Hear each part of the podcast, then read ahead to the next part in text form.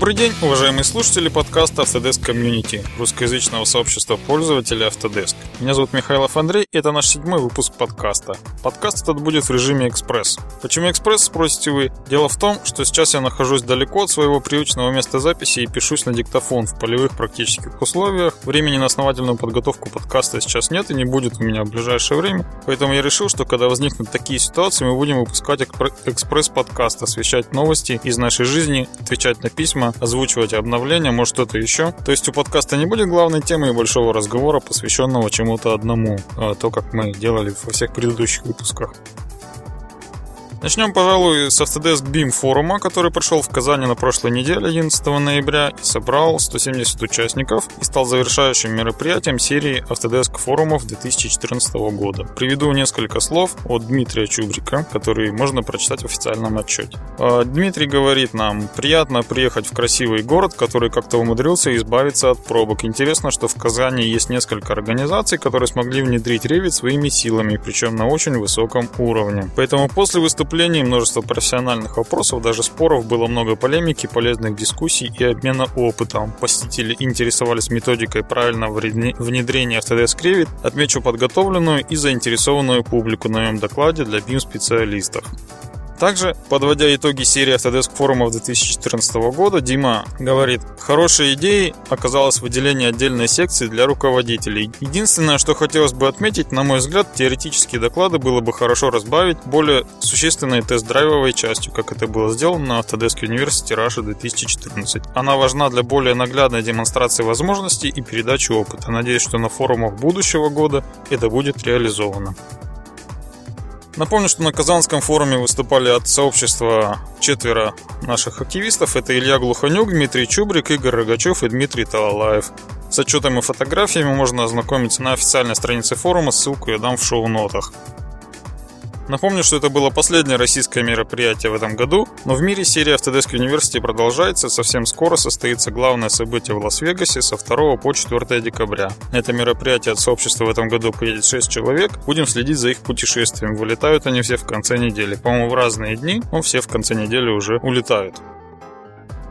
Немного отвлекусь и расскажу о прошедшем совсем недавно, 23 октября, Autodesk University Extension 2014 в Кении в Найроби. Extension отличается от обычного университета тем, что проводится силами регионального офиса, тогда как обычный EU проводится силами главного офиса. Мы, конечно, тут мало себе представляем, как они там живут в Африке, и тем более, как они используют программные продукты и что в них делают, и особенно в Кении. Я, например, вообще понятия не имел, как это все там у них происходит, и зачем им нужен вообще Revit, инвентор и автокад. Но оказывается, мало чем отличается отличаются мероприятия, которые там проходят, на самом деле очень похожи на наше сопряжение и форумы. Конечно, до уровня университета не дотягивают, но на форум очень похоже. Несколько фотографий я выложу в шоу-нотах. Следили мы с коллегами через Twitter и Facebook. Вы можете сами, в принципе, это сделать, поискав сообщения с хэштегом AUXKE. Те же самые, в общем-то, там доклады по BIM, про Revit, про Digital Prototyping или цифровой, цифровой прототип, цифровой макет, как у нас принято его называть. Те же конгресс-отели, схожая обстановка, счастливые умные лица лица. Ну, конечно, с местным колоритом, там шкуры на стенах висят. Немного отличается, естественно, от наших университетов, наших мероприятий. Удивило лишь одно, что стоимость участия в Autodesk University Extension в Кении 1500 долларов США за однодневное мероприятие. Напомню, что входной билет на два дня на российский AU стоит 3000 рублей, а форуме так вообще бесплатно.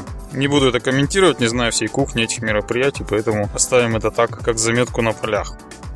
Перейдем к обзору блогов. В блогах у нас много чего интересного появилось за ближайшие несколько недель, поэтому посмотрим. Начнем с робота и хобота, блога Романа Железняка и Сергея Симонов, адрес rsaforall.com. Появилось у них э, сообщение «Локальная система координат, часть вторая». Рассматривают они локальную систему координат для панелей, как с ней работать в Revit. Следующий блок C3D Expert, это блок Аллы Землянской. А, адрес так и есть c3dexperts.blogspot.ru. Ссылки на все эти блоги, естественно, в шоу-ноты я положу. Алла написала большой пост, как поменять тип лицензии Civil 3D. Алла повествует там о том, что у нее сгорел жесткий диск, и в процессе установки она вместо сетевой версии установила локальную по ошибке. И вот она рассказывает и объясняет, как можно поменять тип версии с локальной на сетевую, изменяя просто записи в реестре. Ну и наоборот, соответственно, с сетевой на локальную. Следующий блок смотрим, блок SAP в Уфе. Это блок Лены Талхиной. Адрес sapolt.blogspot.ru Сообщение динамические блоки, задвижки БАС. БАС это Благовещенский арматурный завод. Лена пишет, что очень давно планировала выложить задвижки в виде динамических блоков в формате AutoCAD 2012, в формате DVG 2010. Выложила Лена три типа задвижек клиновые ZKL2, ZKLH и ZKLP. Также вы найдете инструкцию в этом сообщении, как правильно использовать эти блоки. И второй пост, который Лена выложила совсем недавно, в конце прошлой недели, называется «Очищаем файлы от DGN записей». Лена рассказывает, как она не без помощи коллег создала макрос, который очищает файлы от лишней информации и сделала кнопку на панели в корпоративном файле адаптации. Очень большой, очень полезный пост, советую почитать тем, кто пользуется автокадом.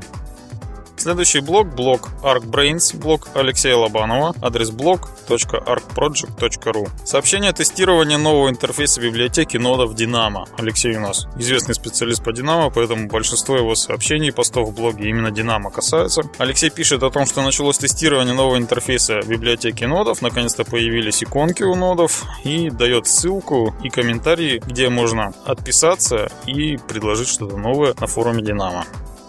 Следующий блок, блок САПРа для инженера, блок Михайлова Андрея, адрес михайлов-андрей-с собакаблогспот.ру.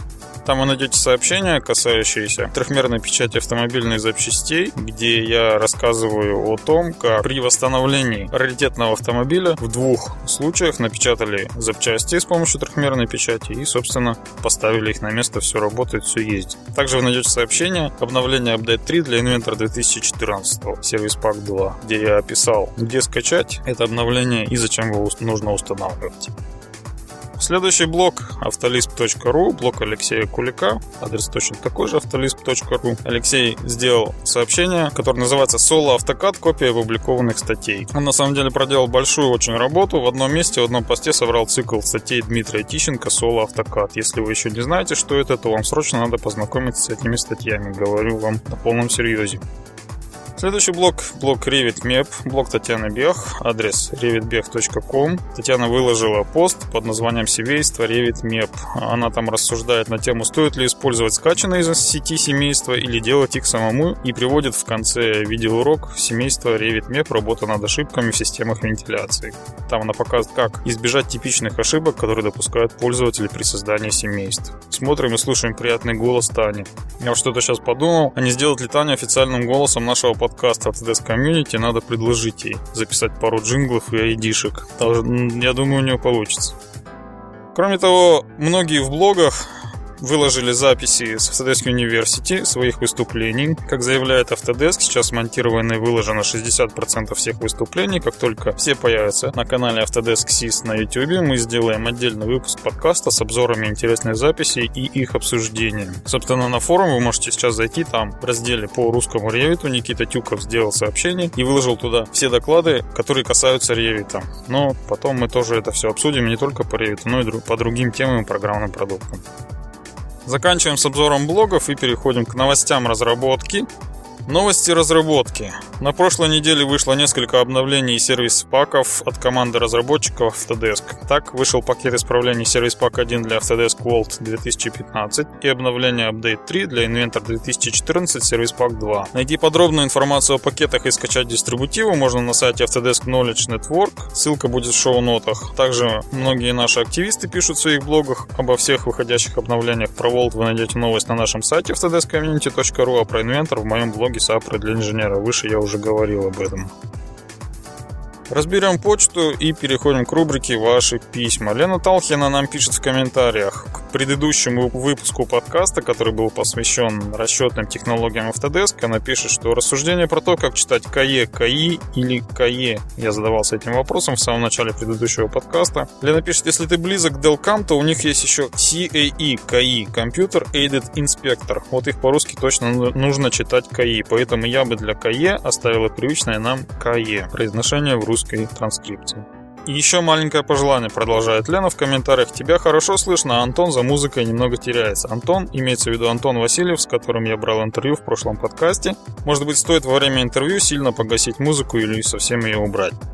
Тут дело в том, что при мастеринге, финишной обработке подкаста очень много всяких там возникает трудностей и особенностей, и все зависит от того, на какой аппаратуре вы слушаете. Если это просто ноутбук со встроенными колонками, у вас будет один звук, если это наушники, это другой звук, если у вас профессиональная аппаратура, это другой звук. Я небольшой специалист в мастеринге, поэтому согласен, музыку проще приглушить, чем разносить а, музыку и речь по динамическому диапазону, тем более, что аппаратура на которую пишусь я и на которую писался Антон, она совершенно разная, с разными характеристиками и качество файлов, и динамический диапазон нашей речи был совершенно разный. Поэтому проще, да, приглушить музыку, чтобы лучше было слышно. Ну, когда дорасту я профессионально до того, чтобы делать мастеринг записи правильный, так, чтобы он звучал на всей аппаратуре примерно одинаково, тогда, в общем-то, и будем это делать. Сейчас просто приглушим. Согласен, Лена, с тобой. Также Лена пишет, что впечатления в целом от подкаста положительные, слушаться легко и интересно. Еще бы я начальный диалог двумя голосами записала, где что-то падает по сценарию. Речь идет о вступлении к предыдущему подкасту, где там я сымитировал падение какой-то опоры. Записался, естественно, э, этот диалог одним моим голосом. Лучше бы двумя, конечно, делать, но, к сожалению, напарника у меня пока нет близко, который бы находился, которого я в любой момент мог бы привлечь к записи. Ну, доживем и до этого. Спасибо, Лена, за все сообщения. Хотел бы еще воспользоваться своим служебным сейчас положением и зачитать несколько писем, которые пришли лично мне в конце прошлой недели через форму в блоге и по почте. Четыре будет сообщения, надеюсь, кому-нибудь они будут полезны. Пишет нам Сергей. А, здравствуйте. Можно ли сделать так, чтобы поле значка выделенного листа, модель лист 1, лист 2, лист 3 было другого цвета, например, зеленого или еще какого-нибудь по выбору, чтобы удобнее было определить, какой лист включен. А то, когда все значки листа белого цвета, сразу и не заметишь. Спасибо. Спасибо, Сергей, за вопрос. Сразу тут я бы хотел сказать, что, уважаемые читатели моего блога, когда вы пишете письмо, пожалуйста, указывайте, к какому программному продукту относится ваш вопрос. Но здесь понятно, что речь идет об автокаде. Сразу ответ нет, так нельзя сделать, такой возможности нет, к сожалению.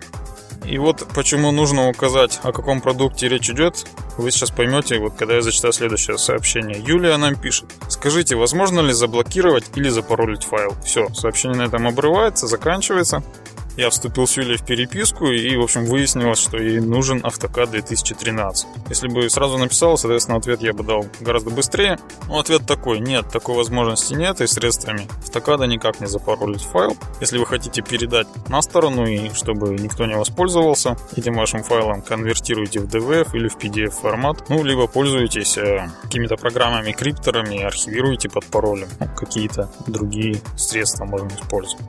Продолжаем. Дмитрий нам пишет. Здравствуйте, Андрей. Хочу спросить вас, как опытного профессионала. У меня задание смоделировать 3D в инвентор кабину Газели Next. Как лучше начать построение, как лучше строить сложные детали в штамповки кузова. Деталь должна быть твердотельной и не сборкой. Благодарю. Отвечу здесь так, что в инвентаре строить такие вещи, наверное, не очень разумно можно, но достаточно долго. Для таких построений существует специальный программный продукт, это Autodesk Alias. Если речь идет об автомобильной теме, то, конечно, Alias Automotive нужно использовать. Но э, в свое время Артур Адров в своей группе ВКонтакте выкладывал сообщение, как он а, кабину, по-моему, ГАЗа 53-го или какого-то, ну, какого-то старого грузовика газовского. Предлагал моделировать в инвентаре. Ссылку я приложу в шоу-ноты, пожалуйста, посмотрите. Там, может быть, что-то найдете полезное пользователь э, с именем Шама. Добрый день. Вопрос такой. Можно ли в инвентаре выполнить усталостный анализ? Спасибо. Отвечу просто, в самом инвентаре это сделать нельзя. В Inventor Professional имеется в виду, там, где есть расчетный модуль. В Simulation Mechanical, пожалуйста, можно. Вот привожу в шоу-нотах таблицу сравнения, там можете посмотреть, что можно сделать с каких программных продуктов. Всем спасибо за присланные замечания, вопросы и пожелания. Пишите, будем с радостью отвечать. Посмотрим давайте в календарь, перейдем к нашей традиционной рубрике «Календарь».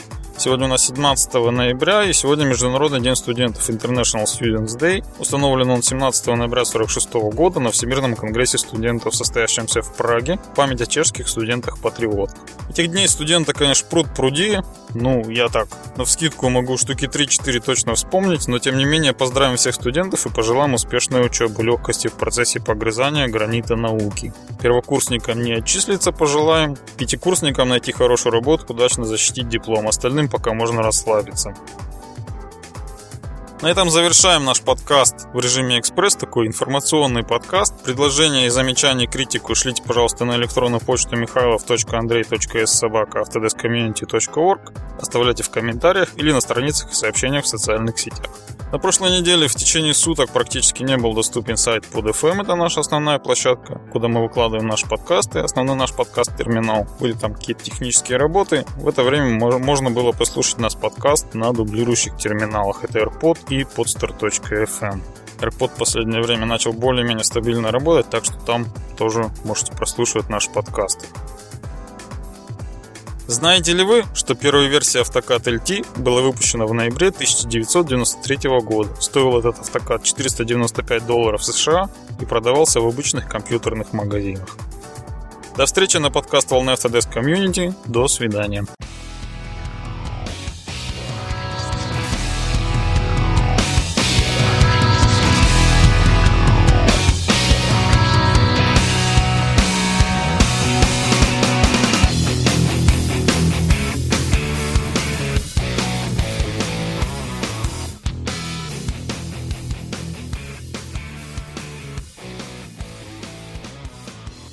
autodeskcommunity.ru